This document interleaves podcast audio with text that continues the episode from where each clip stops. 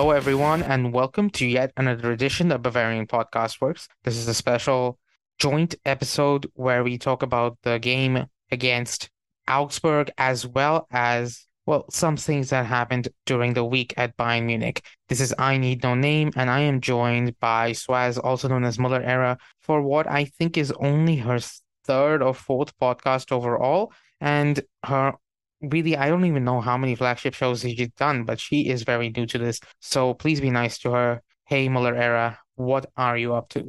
Hi, and thank you for the introduction. I am very good. Uh, how about you?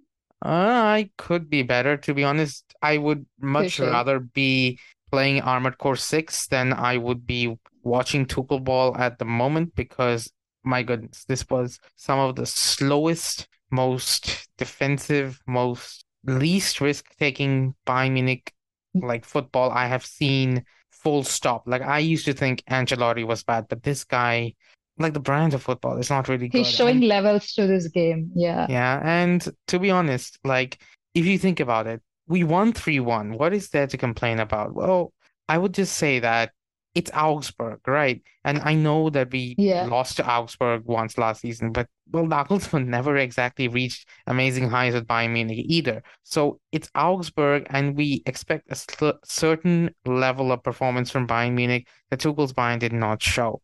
But I think that's a conversation for later. First, let's talk about the game, and I think our main conversation needs to start with the lineup. So, Suaz, can Uh, let just me just uh, inter uh, interject real quick before that. You said something about how Nagelsmann lost against Augsburg. That's like apparently the first time we have gone goalless against Augsburg. If I remember, that's what the commentators said. But something I'd like to bring in is the fact that Tuchel has an objectively better squad than Nagelsmann ever did. And the victory, ever the did? victory should have reflected that, but it didn't. Well, Nagelsmann's first season squad was pretty decent. So, Yeah, yeah, fair point. Yeah, let's go back to anyway, so game te so tell me about the lineup. What did we have? So we had the classic 4 to 3 1. We had Ulreich at goal, and uh, Davies left back, Kim, Upamecano, Mazraoui, Kimmich and Goretzka at 6 and 8. Um, then there was Coman left wing, Gnabry in, in central midfield. That was weird. And Sané at right wing, and Kane was up front. So few Well, noticeable I things. thought I thought that Sané was in the middle. No, it was Gnabry in the middle for the most part of the game as well, like from what I remember at least. Well, the way I saw it was that Gnabry was more or less interchanging with Harry Kane himself, like almost like a second striker. And Sane was mostly as the attacking midfielder in the setup because he was often, and this is kind of just the weirdness of the shape of attack in this game. He Yeah, he and exactly. Gnabry were often ahead of Harry Kane, who sometimes had to drop deep to sometimes collect the ball, which he didn't get much of anyway. But I think we're getting ahead of ourselves. Let's talk about let's go from back to front. So let's start with the defense. Nothing much to say about Ulreich, I think. Do you have anything to say about him? I mean, Ulreich uh, did the classic Neuer style, you know, the Yeah, coming in up moment, yeah. front and yeah. And I feel like he was trying, I feel like Ulreich is at this point in time where he's trying really hard to emulate Neuer and be like, oh, I can do the same things he did. You don't have to bring in a replacement. I told you I'll do all this and I'm to continue to do all this. I think he's in this place where he has to prove himself and he's really trying his best. And yeah, I actually think Ulreich did pretty well today. Yeah, me too. It's not like he had much to do, really. And I think that's one thing about Tuchel's system that you can say is a good thing because he doesn't give the goalkeepers much to do. It's the question of what will Hmm. change when Manuel Neuer comes back. But the defenders themselves, Davies, I thought, had an excellent game, to be honest. And I think this is a pattern with him this season so far that he has been probably our most consistently good player this season. Yeah, and the thing is, it has been quite a while since we saw any of our players in form. Davies, for that fact, we haven't seen him do this well in the last two years, if I'm not wrong. And it feels so good, you know. He's doing the exact same thing he's always done, and he's his pace, his uh, his attention to detail, all that, all the aspects of his game, they're coming back, and uh, he's really trying his best with the left wing. But I mean, the uh, results didn't really reflect too much. We'll get to that a bit later though. I mean, like if you saw the statistics of which wing was pushing far forward the most and getting the most attacking, the left wing was surprisingly really low. and that's really weird I think that's more down to big the fact that you had Coman and Davies there. Coman wasn't oh yeah very it, sharp yeah during the game, in my opinion. yeah I feel like Coman left the left uh, let the left wing down though Davies was trying his absolute best. I mean we haven't seen Davies do this well in a really long time. It feels good to have him back. I would say so. I actually will argue that Davies has more or less been the same person in these last two years. He had a down year after uh, that myocarditis incident, but after Yeah, that, he I think he was pretty good in the Hinrunde last season.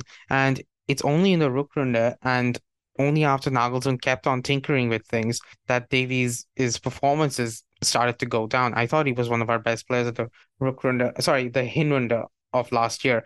And this is one of those things with Davies, like um, I think that he unfairly gets a lot of criticism for stuff like his defending when I don't think he necessarily deserves it. And today we say he had a good performance, but only because Bayern Munich were on the front foot for most of the game, and Davies got to show off all his attacking potential. When he has a more defensive game, people tend to think that he hasn't had a good game because they don't really notice how important he is as a defender. That's just my take on the Davies thing. I think that he's always been good, and. I still think that he should be our first candidate to sign an extension, which he has still not done. I should point out every week I do this. Yeah, yeah. It, it's so weird. I feel like uh, our squad is still not set in stone. It just still keeps floating over water for some reason, and there's just so much uncertainty. And and it's like we kind of tend to brush past players like Davies who have stayed for a really long time, like, oh, he's gonna stay, but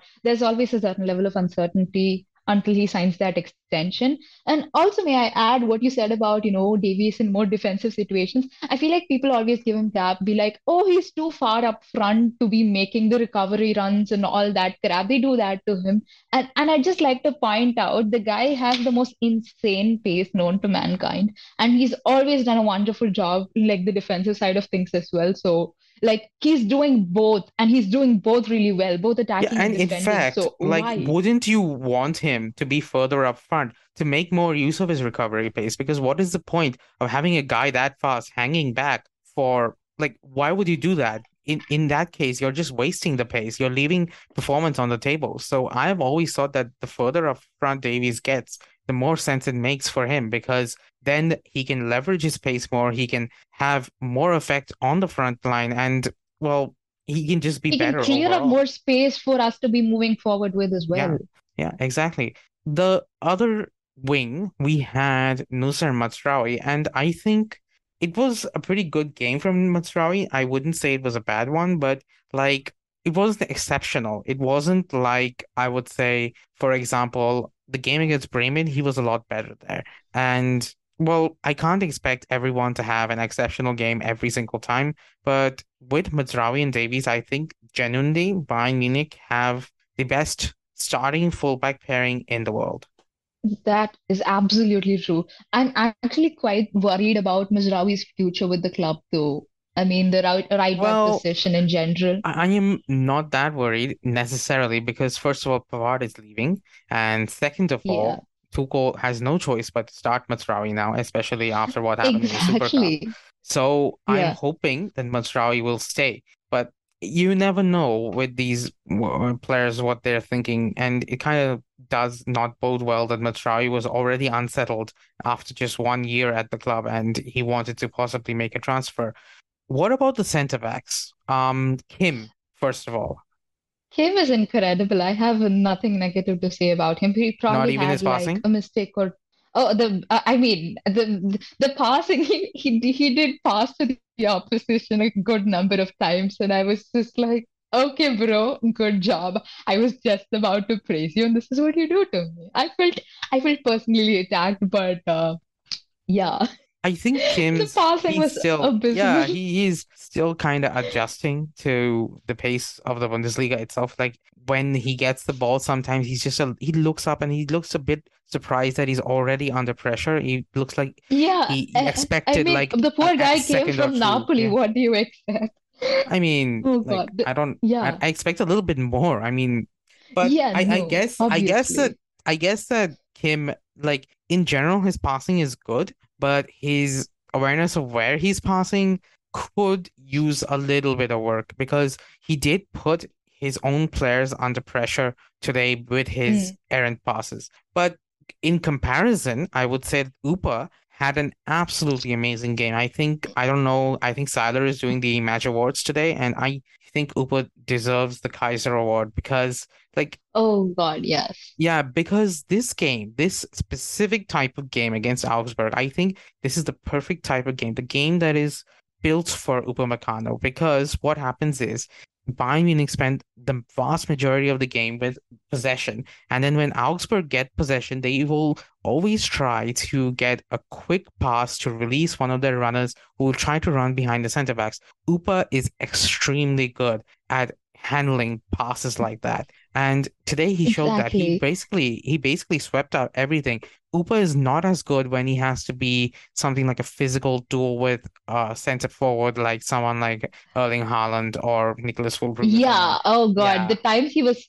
I don't think uh, Upa's ever had a half decent game against Haaland. Uh, I He think had right from the time when he was in It was uh until he like he had came one good game against Haaland back when it was I think Nagelsmann's first game in charge in the DFL Super Cup against Dortmund. Upa did have a good game against Haaland there. That was in fact I think that was Upa's first official game for Bayern as well. There, but that was like a Nagelsmann masterclass really. That was Nagelsmann kind of Yeah, using the, no, that game was on a different yeah. level. Yeah.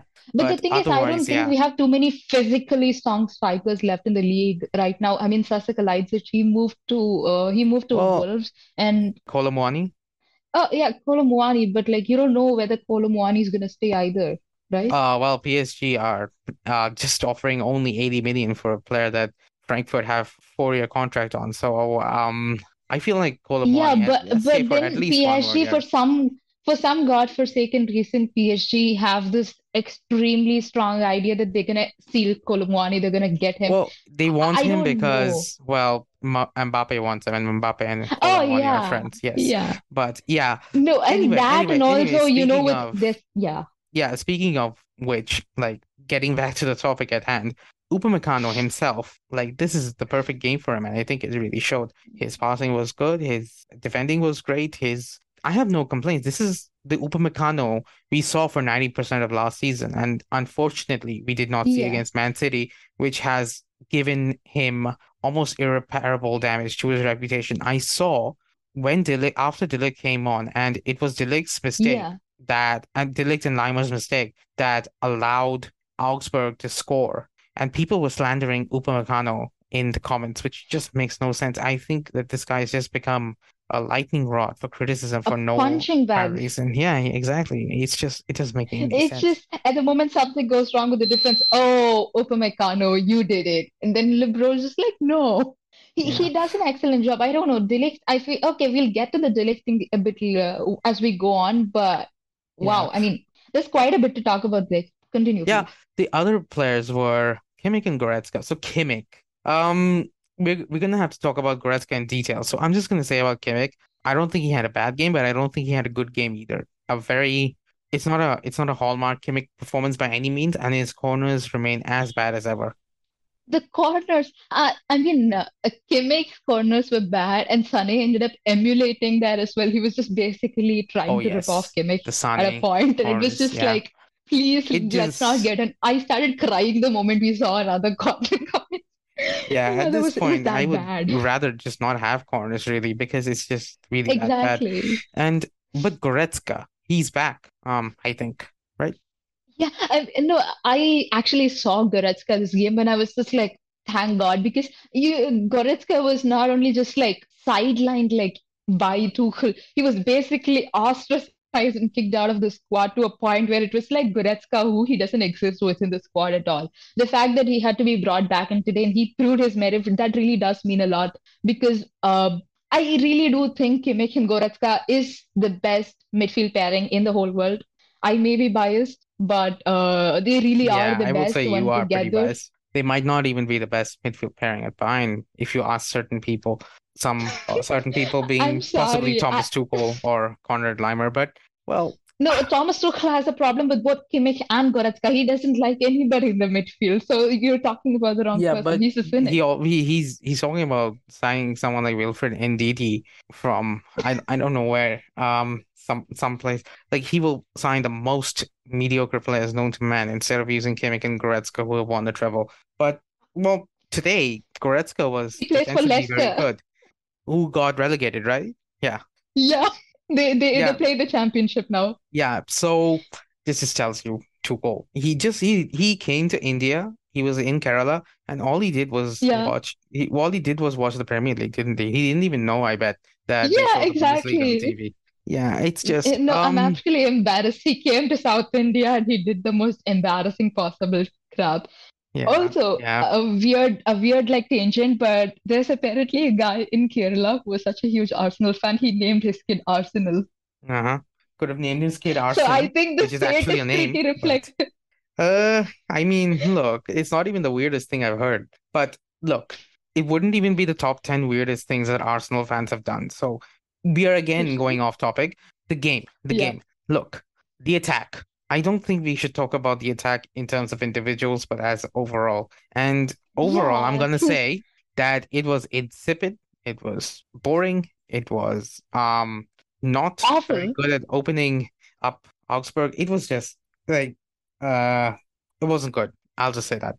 It was awful. Uh, I mean, see, individual players nobody's going to talk about because the attack has to perform as a cohesive unit, and I don't think it can do that without Thomas Muller. But, but my God, wh what were these people even on? Did, did you see the way Gnabry and Harry Kane kept doing that switcheroo?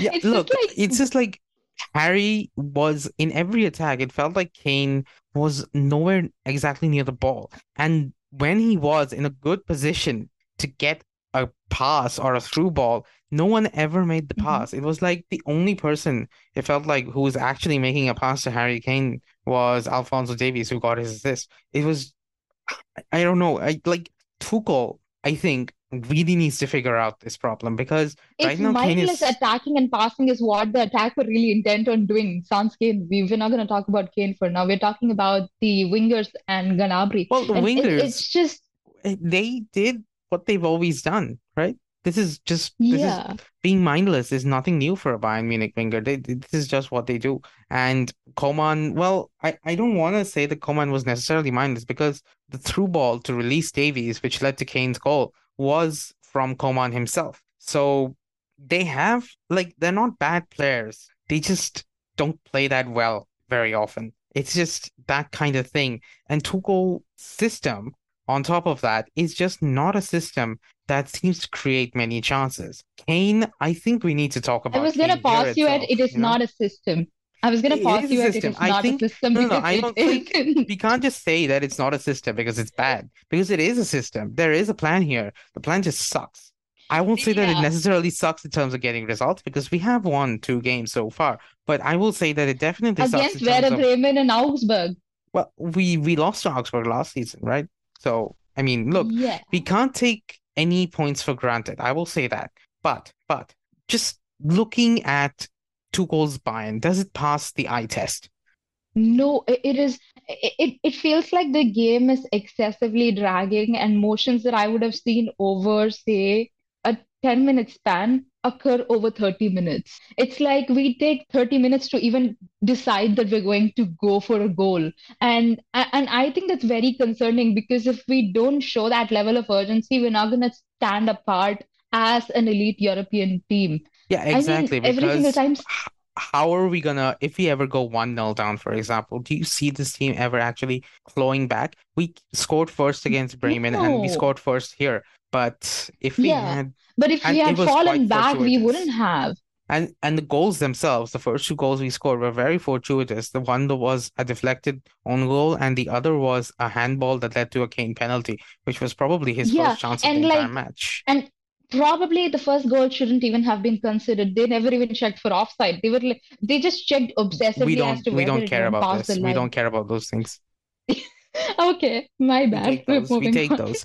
Look, but Yeah, the we'll thing take is, those. like, and it comes back to Kane, and we have to talk about Kane here because how many touches did he have? I don't know. I didn't count, but like he needs service. He's not getting any service and he still had two goals today. That tells you what a player we have on our hands here. This guy is world class. And like I don't understand. Like this should be the easiest thing for any player at Bayern Munich to do. If you need to send the ball into the box, you look for Harry Kane. You know where Harry Kane is. You know you should he should be your first point of reference. Right. And for whatever be your reason, first point of reference, except except the only person that understands this is probably Thomas Muller.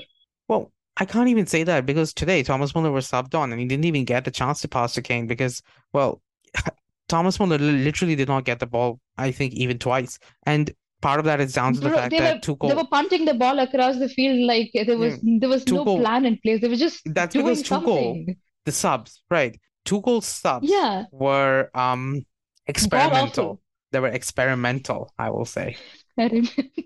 Well, they were experimental because look, Konrad Laimer is a right back, and Matthias de Ligt on who did not have a great outing, in my opinion. Oh no, Matty De Ligt Tel. was awful. Yeah, Mathys Tel on the right, when we know for a fact that he's more of a left winger. Uh, I don't Yeah, know. I was very confused. What were we? I I mean, I understand Tuchel's trying to experiment, but he really did choose what was a really awful game to do it because we were never, we were only in control because it was Augsburg. We were Well, never that really is in that is control still of the game a good se. a good reason to do it because you, it's not like you would do this against Man City, right? But Oh no, well, absolutely not. Gravenberch also came on and he was a left wing, I think. It was it was all very weird and it kind of kind of ruined, I think, Kane's chances of potentially getting a hat trick today because he did have he did have maybe a chance or two after that, but simply not enough to really say that he had a game where he could say in fact, I would say the game Kane had a game to forget even after he scored two goals because he's often just not involved. He did not even have a chance to show off his own playmaking abilities because he got the ball so rarely. Exactly. I mean, whatever he got out of the ball was because of himself and not because any one of the attackers was necessarily doing a, good job of getting it to him. Yeah, it is like it, it's one of those I don't things know, I you, if want you to have a striker like this good. look, it's one of those things like the coach has to decide what he wants to do. And right now, Thomas Tuchel Exactly. Thomas Tuchel, he seems to want this type of football, like this extremely slow, patient style of football, which does not seem to have any of the intensity that we're like used to. Like, look at the pressing. It doesn't When- fit Bayern, it doesn't fit the league to begin with. It doesn't suit the league at all. You cannot be in the Bundesliga playing Yeah, it looks like sometimes it looks, sometimes sometimes it looks like a La Liga team out there because like Bayern when And what Augsburg had We're the gonna ball. start. Yeah. When, Ba- when mean- Augsburg had the ball, they were just not like they were under no pressure. They got the ball and they could push up like 10, 20, 30 yards before Bayern Munich Yeah. even started counter-pressing. Even, yeah, exactly. And then the defense always got involved in like this one last ditch situation where they weren't necessarily getting involved in the start itself. It was like, oh, wait, they have the ball. And it took them like 10 seconds to process that. And by the time they were already on on route to like score a goal.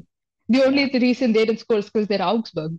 Well, Well, they did end true. up scoring in the end. They, they did end up scoring, which was um not a moment of glory for us, but that I can kind of Oh, put down yeah. well to the subs and what Tuchel did, and that's the reason we were quite Tuchel literally, we were quite literally ball watching at this point. We we just let them walk through and score, and it was just absolutely embarrassing. There was no cohesion. Nobody was looking. Nobody was thinking. Uh, nobody thinking is kind of Tuchel's MO at this point, but Yeah. what what positives do we take from this game? So aside from Davies and Goretzka, what positives do we take from this game?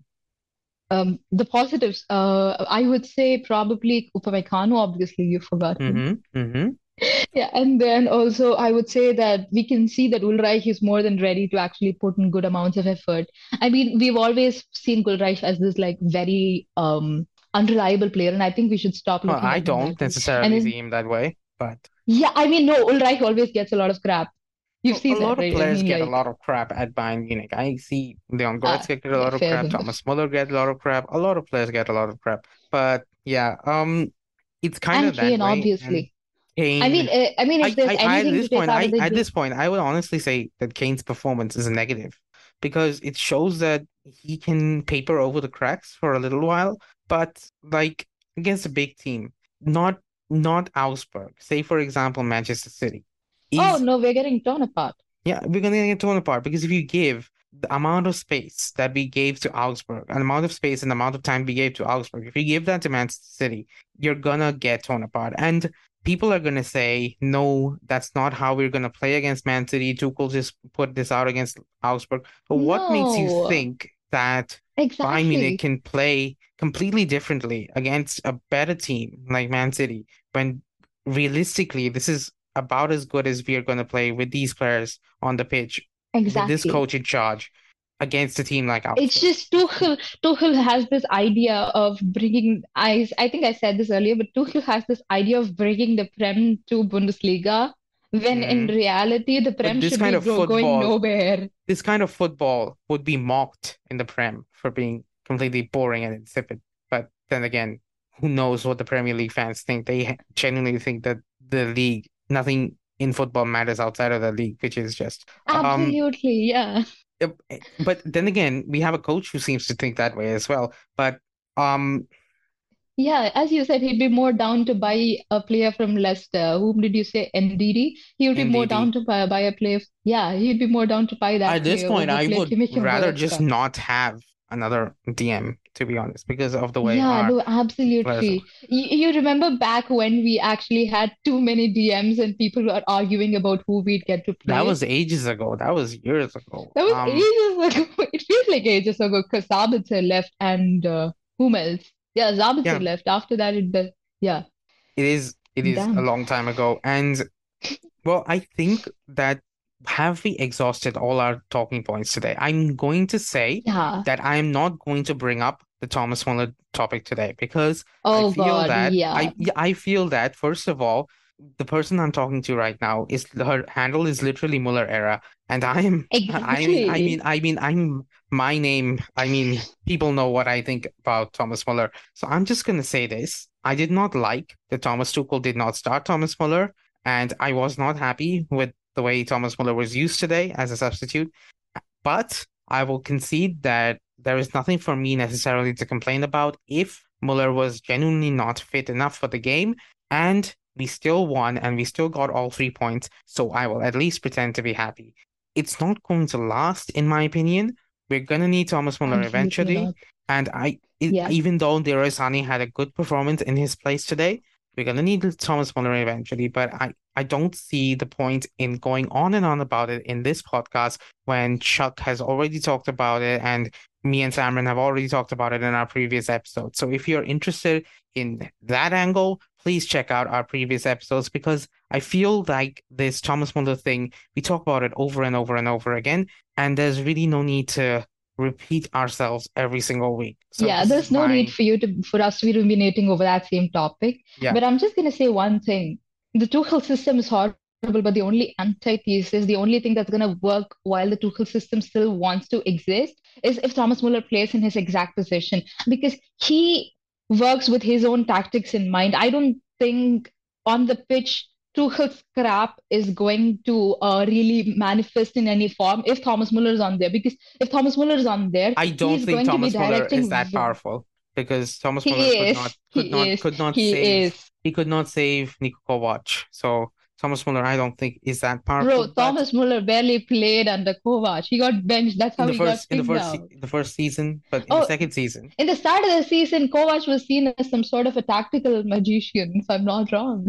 yeah, he was because Yeah, he was was doing he was doing great because he was copying you Heynckes, which is the best thing you can do as a Bayern Munich coach. But anyway, we are getting way, way, way off topic here. I think we should go on to our second part of the podcast, which is not game related, but related to Bayern Munich, which is the topic of Benjamin Pavard. So just give me a second here, and maybe we will have an ad here. I have not decided yet. So I think the major topic of the week has been Benjamin Pavard and his antics at Bayern Munich. So we talked about this last week, but Pavard has allegedly agreed a deal with Inter Milan, and in fact, Bayern Munich also has a deal with Inter. However, despite that, Well, Bayern Munich do not want to seem to let him go because, for whatever reason, we want to find a replacement first. And it kind of feels strange to me, this entire situation, because we had a replacement in Josip Stanisic and we let him go. And now Pavard has allegedly taken absence from training without Training, leave. yeah. Yeah, and he allegedly has a back problem, which is usually the code the clubs use to say that the player has left without permission. And It's basically their way of saying the player's on strike. yeah, and now, well, Bayern Munich are without a second right back, which is why we saw Konrad Laimer come on as a right back versus Augsburg. Tell me what you think about this entire situation, like top to bottom, because I think the fans already know what I think in general terms, especially about Pavard. You don't like Pavard, but actually I like him. I uh, Why? I've always been like a prop. No, because see, Pavard, my problem with Pavard is he's an awful fullback. He shouldn't be playing fullback for Bayern Munich. I'm sure anywhere else he might be a great fullback, but at Bayern Munich, his job was to be a right back, and he never did it all that great. But the thing is, Pavard has been always solid. I mean, he's always been a very solid player. When we played, played him at centre back, or when he was in a more defensive situation, or when he was just trying to get the ball away from the you know the opposition, I've always found him to be pretty reliable at that end. But it never felt like Pavard was playing with a purpose. It never felt like he ever actually wanted to play for Bayern. Like, I don't know, it's been a while. Pavard's always been one foot in, one foot out. But he's never played with this level of conviction and like, oh, I want to play for Bayern Munich. I want to win titles with this team. He has never had that in him, but I've never really hated him. I mean, I did have uh, a lot of trouble. I mean, you and I, we kind of tend to agree on a lot of things. And Pavard, I used to not like him at all. But I think over a course of time, uh, a lot of players were disappointing. And whatever Pavard did, I was just like, okay, fine, this is better than whatever is going on right now. Probably I dropped my standards there, but moving on from that. Um, again, as I said, he's always been one foot in, one foot out. And the fact that uh, the uh, in the start of the preseason, Tuchel was insistently starting Pavard really had me scratching my head because the it's he, he's made it abundantly clear he wants to leave. Why would you play him at that point? Nobody knows. And and I think the moment Pavard realized, oh wait, he wants to keep playing me, uh, and like he wants to kind of tie me down to this club, Pavard is just like, no, I'm going to I'm gonna say I have back pain, I'm gonna say I have nausea or whatever he has been saying and also and and he's also absented himself from training for uh, quite a while now right? It's been like three four days if i'm not wrong. Yeah, something and like that. and the thing is and the thing is um uh, our only source of information on this uh, on this front is Bild so i don't really know how much to take out of what they're saying. But it's very clear that he's pushing for a move and it's I mean, I don't understand. We we uh I feel like you know Stanisic moving to Leverkusen was something that you know Uli and like Kalle they were planning with Xabi Alonso for a very long time. They're always been like you know been like oh at, at, at a certain juncture we would want you to take Stanisic and we'd want you to give him playtime. And I think this was probably something was already pre-discussed and probably just we never got to know about it because the timing of it seems very off, right? The timing of Stanisic's move seems very off. It feels like it was already planned and just executed at this point in time. What do you think about that?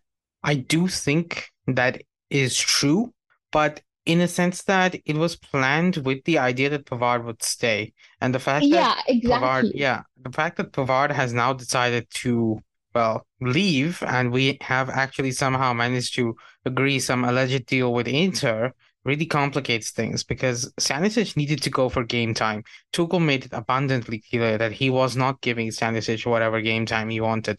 And that kind of put That's just one of those, again, one of those things, right?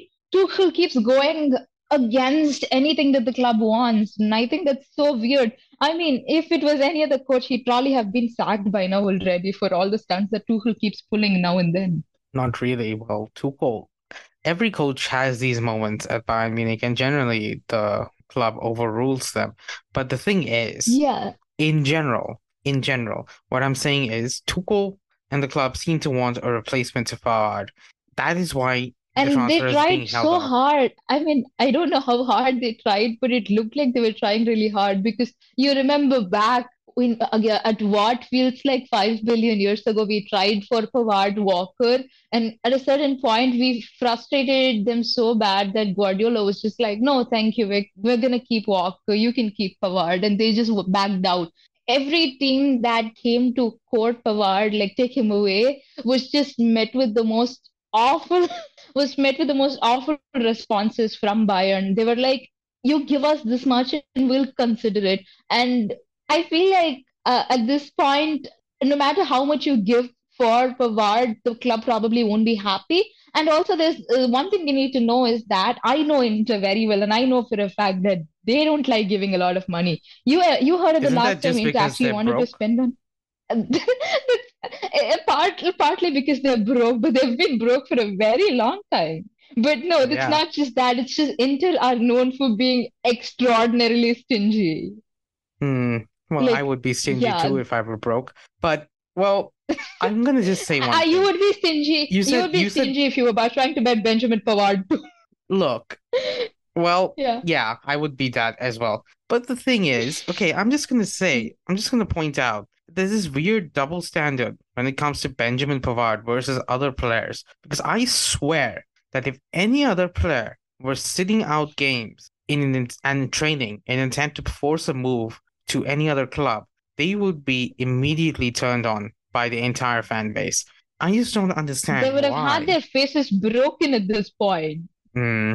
Well, I wouldn't put it that way, but yeah, they would be I'm sorry. Yeah, yeah, they on. would be they would not be um well, they would not be met with this much support or at least this much indifference, which kind of tells you, first of all, how little Bayern Munich fans do kind of think of Benjamin Pavard, but also just like the strange behavior Bayern Munich fans have towards Benjamin Pavard. When I used to criticize him for his performances and his interviews and all that stuff, people would always like there was always a contingent that would very strongly defend Pavard They'd be and like, his oh, and you're just going against Pavard for no reason. The poor Yeah, guy did nothing. Why do you always yeah. keep shitting on him? There was always yeah, this one pro Pavard that were, there were pro Pro- one pro Pavard, but for most no I'm pretty reason. sure anti-Pavard voices were um the majority as far as I'm concerned. But yeah, so it's just strange to me how this guy has somehow captured this specific, how should I say it, Fan base. as yeah, this specific fan base at Bayern Munich by doing, as far as I can tell, nothing particularly yeah, good because there are players that perform better than him, players that love the club more than him, players Thomas that Muller. don't. Not even Thomas Muller. Literally, and I can name literally a dozen players on our team right now who seem to identify with the club more than Benjamin Pavard. Why are you naming like players that are absolutely completely committed to us? I can say players like freaking I don't know, even Davies. Someone who is more Bro, Bouna Sarr gets a four million paycheck for sitting on the bench. Anybody would be committed to a team that pays yeah. him four million for But sitting on a look, bench. anyone. But the point is that Pavard is out here. Okay, he doesn't want to be here, but for whatever reason, and he's very not only making it clear that he doesn't want to be here, he's doing it in a very unprofessional way. And for whatever reason, I don't see any backlash against him, which is very interesting to me. It's just like it's one of those things. It's just like, how does this guy have this much pull with this fan base? He doesn't deserve it in any form or shape either.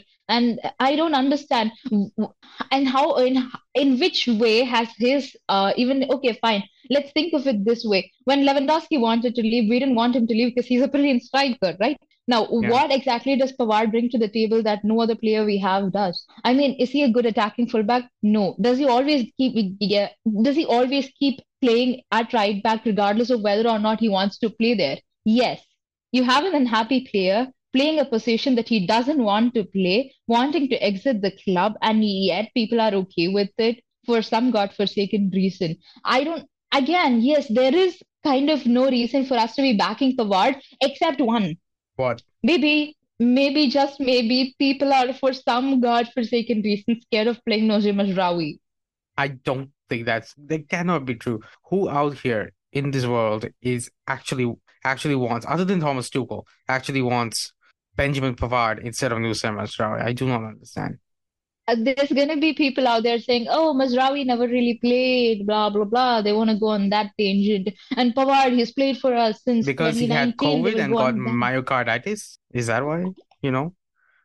In general, we, I don't think we, uh, we are really receptive to anybody that doesn't get too much playtime. It's like this whole cycle cycle of player doesn't get playtime, we aren't receptive towards him. Player doesn't get playtime. It's that one vicious cycle. Mm-hmm. I don't know. I don't know how that works, but we for some uh, if Pavard will always have his fanboys regardless of whether or not he plays. He he will get hate when he does play, but he will end up having having fanboys either way. That's kind of how it works. And and it's so obvious. I mean, if see, I I'm not really the first person to trust anything that Bild says, but they have been repeatedly saying that Pavard is, well, he's not the nicest guy out there and that he is willingly trying to piss off the club. And Yep. also, and also, we kind of have some of the worst replacements in mind for him. Like, Yes. I think it was yesterday. Yesterday, the, the news that came out was we had Bella Kotchap, Klostermann, and Kehrer. Yeah. I mean, look, if Kehrer comes to Bayern Munich, I'm going to.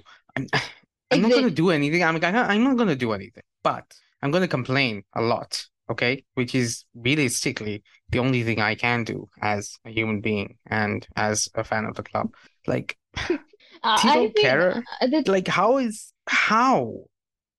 I don't understand. The thing is, um, I, I think um every person on the board right now is a diehard German fan with some of the, you know how Germany fans are, right? They have extremely strong opinions, and I'm pretty sure Uli Hoeneß is a very strongly opinionated person, and I don't think he's gonna let Thilo Kehrer into this club. Isn't he? And and the, Are we sure I that? don't. I hope Uli Hoeneß doesn't let Kehrer enter. Mm-hmm. We can only hope, but like, do you think that Bayern Munich, like, should Pavard leave? Do you think that Bayern Munich 110% needs a replacement, like the media and Tuchel are saying?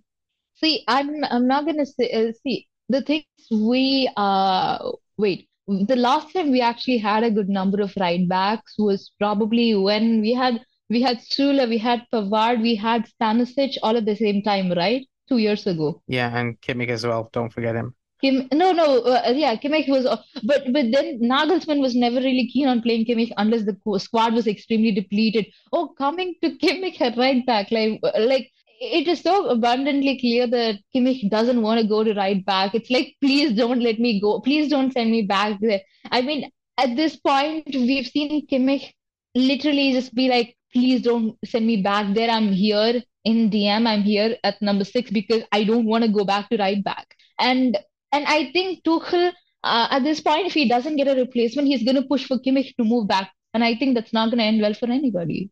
What about Konrad But Laimer at but right no, back? Well, we did see him there today. no, uh, I, I'm so sorry. I don't think I saw enough. I don't think I saw enough of a reason for me to have one Konrad Laimer at right back. See, I am the number one Laimer proponent at any given place, but I'll tell you something. Laimer is good because Laimer is good as long as he sticks to midfield. I don't want us to be doing weird experimentation at this point, especially when we know for a fact, okay, fine.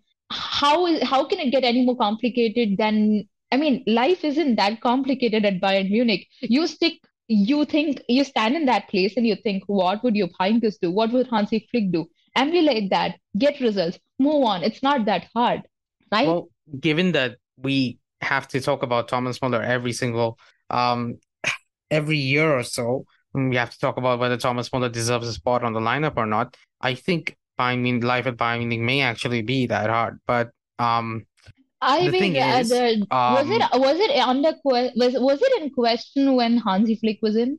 no, Exactly. I mean, but he I Hansi like Flick his tenure lasted such such a short amount of time that it was basically yeah. it, it feels like the exception rather than the norm. Oh, that makes so much more sense. And also, we can't really be talking about Jupp Heynckes at this point. Jupp Heynckes had what was a drastically different squad, and that was years ago as well. So, what is exactly the norm at Bayern Munich? We're back to square one. We really don't know what the norm at Bayern Munich is. Well, the normal But Munich, no, in my on the opinion, is drama. nothing else. It's just unnecessary drama. I, I, I you remember when I Bild was making shit up? You you remember when Bild was just making crap up and life was a lot easier back then? Uh, Uh, I don't know, because just Bild Bild still makes things up. it still makes things up, except they're the only people making things up, so we don't even know. Yeah, well, we need content, right? We do. But on the topic of a Pavard replacement, we should probably not be buying someone new at this point. Not a hot take, hmm I know, but it, it feels so weird. Like, why would you want to bring in a new defender at this point? If Pavard leaves, let him leave. Play Mazraoui. We have, okay, fine, you will need a backup, but at that juncture, I'm pretty sure one of the, uh, I'm pretty sure someone will be willing to do it. I mean, is Mazraoui the only playing, uh, apart, okay, fine, Mazraoui is the only right, right back now, right now, right? Apart from Sarr and uh, Kimmich, right? Well, depending I'm on sure how you there's see Laimer, but yeah. no, I'm not. Please, Laimer and Kimmich, please stay within the midfield. Please do not come back. We don't want you here Well, if because Laimer you're going to doesn't go right back. I'm starting to think that he's not going to get any minutes at all. So, Oh God, no. I mean, uh, I mean, we always knew that there would be something very weird happening, but I don't understand. Laimer at right back is, I mean, he he is pretty versatile. Laimer is a pretty versatile player, and we could see him at right back in a situation where we can't play Mazraoui. But let's not get another right back, is what I'm thinking. I'm usually not the person to say let's not get a replacement in, but I don't think this is a this is really a point in time where you're going to get a replacement in because Tuchel, Tuchel, you know what he's going to do? He's going to get a replacement and he's going to bench Mazraoui. That's what he's going to do. hmm, Tuchel's idea of a Unless the, replacement is to kick players out of the squad. hmm, perhaps. Maybe that's why we wanted Kyle Walker. But anyway, um, is that I mean, yeah, you no, you think about it this way. He's getting Kyle Walker of all people, who's been playing for Man City for God knows how long, into a squad that probably a player of that level as a replacement. Nobody is coming in as a replacement if they've played at Man City for so long. It doesn't really make sense for us to be thinking about it that way. The moment Walker popped up, I was like, yeah, whoever is playing right back is getting kicked out. That's what Tuchel is doing. I hmm mean, I'm I'm sure I'm probably a little harsh on him, but isn't this a very natural uh, like line of thought to be going on? Yeah, it is completely natural, and it is pretty much um the conspiracy theory that we have also discussed on this podcast before.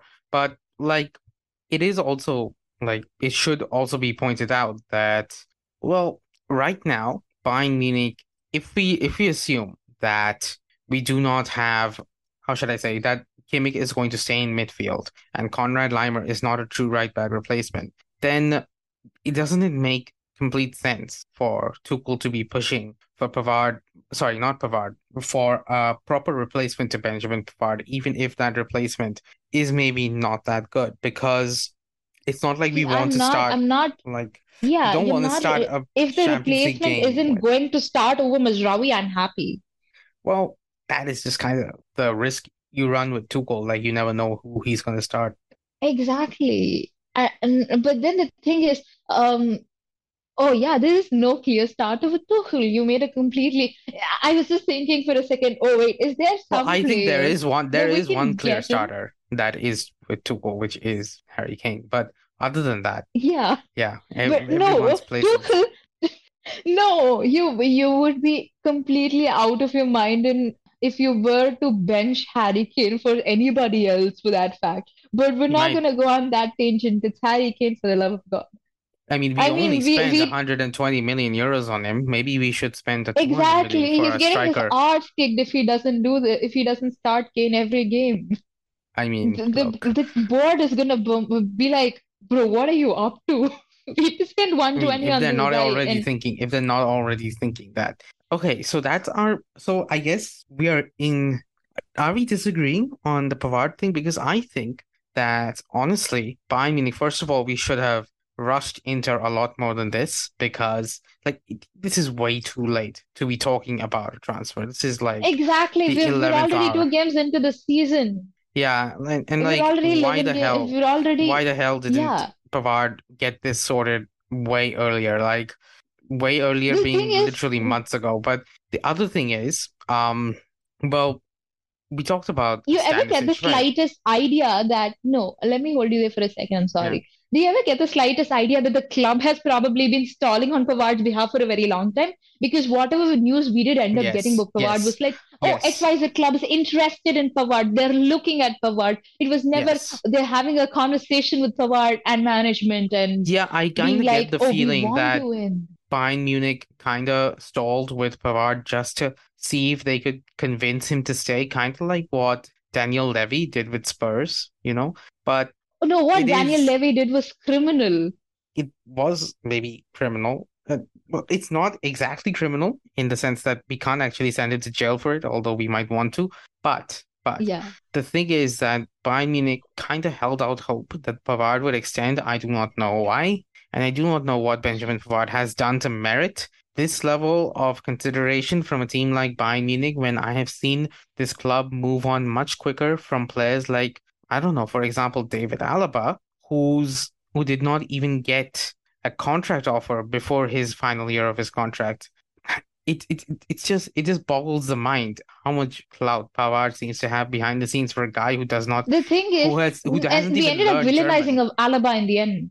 We ended up Yeah, villainizing Alaba in the end. We were yeah, like, we did. oh, he always wanted to leave. It was always about Yeah. the money. Meanwhile, Pavard actually really, wants to leave and actually is missing training. Well, Alaba never did anything unprofessional. He never said anything bad about the club. It's all his agent and stuff. And well, even then, Alaba ended up leaving on very how how should I bitter say it? On hmm?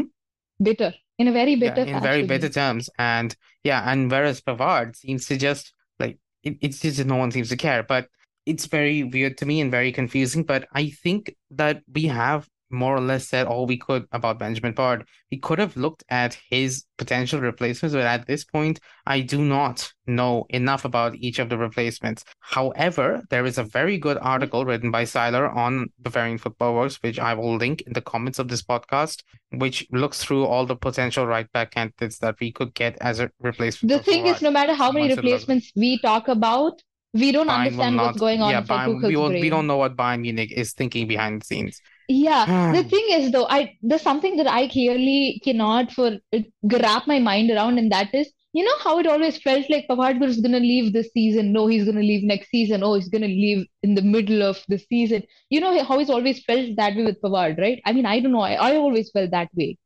I It have never felt like Pavard wanted to way. stay. I I just felt that Pavard was necessarily like he never really had that proper love for Bayern Munich, but I thought he might sign a new contract if we gave into Because we always had rumors coming in about Pavard, like every other every every end of the season, there'd be like XYZ club is interested in Pavard. Yeah. Well, the, news never really refreshed all that much until like uh, City. It's a, no United gave the bid. For, no, City showed interest in Pavard, tried for the Walker swap deal.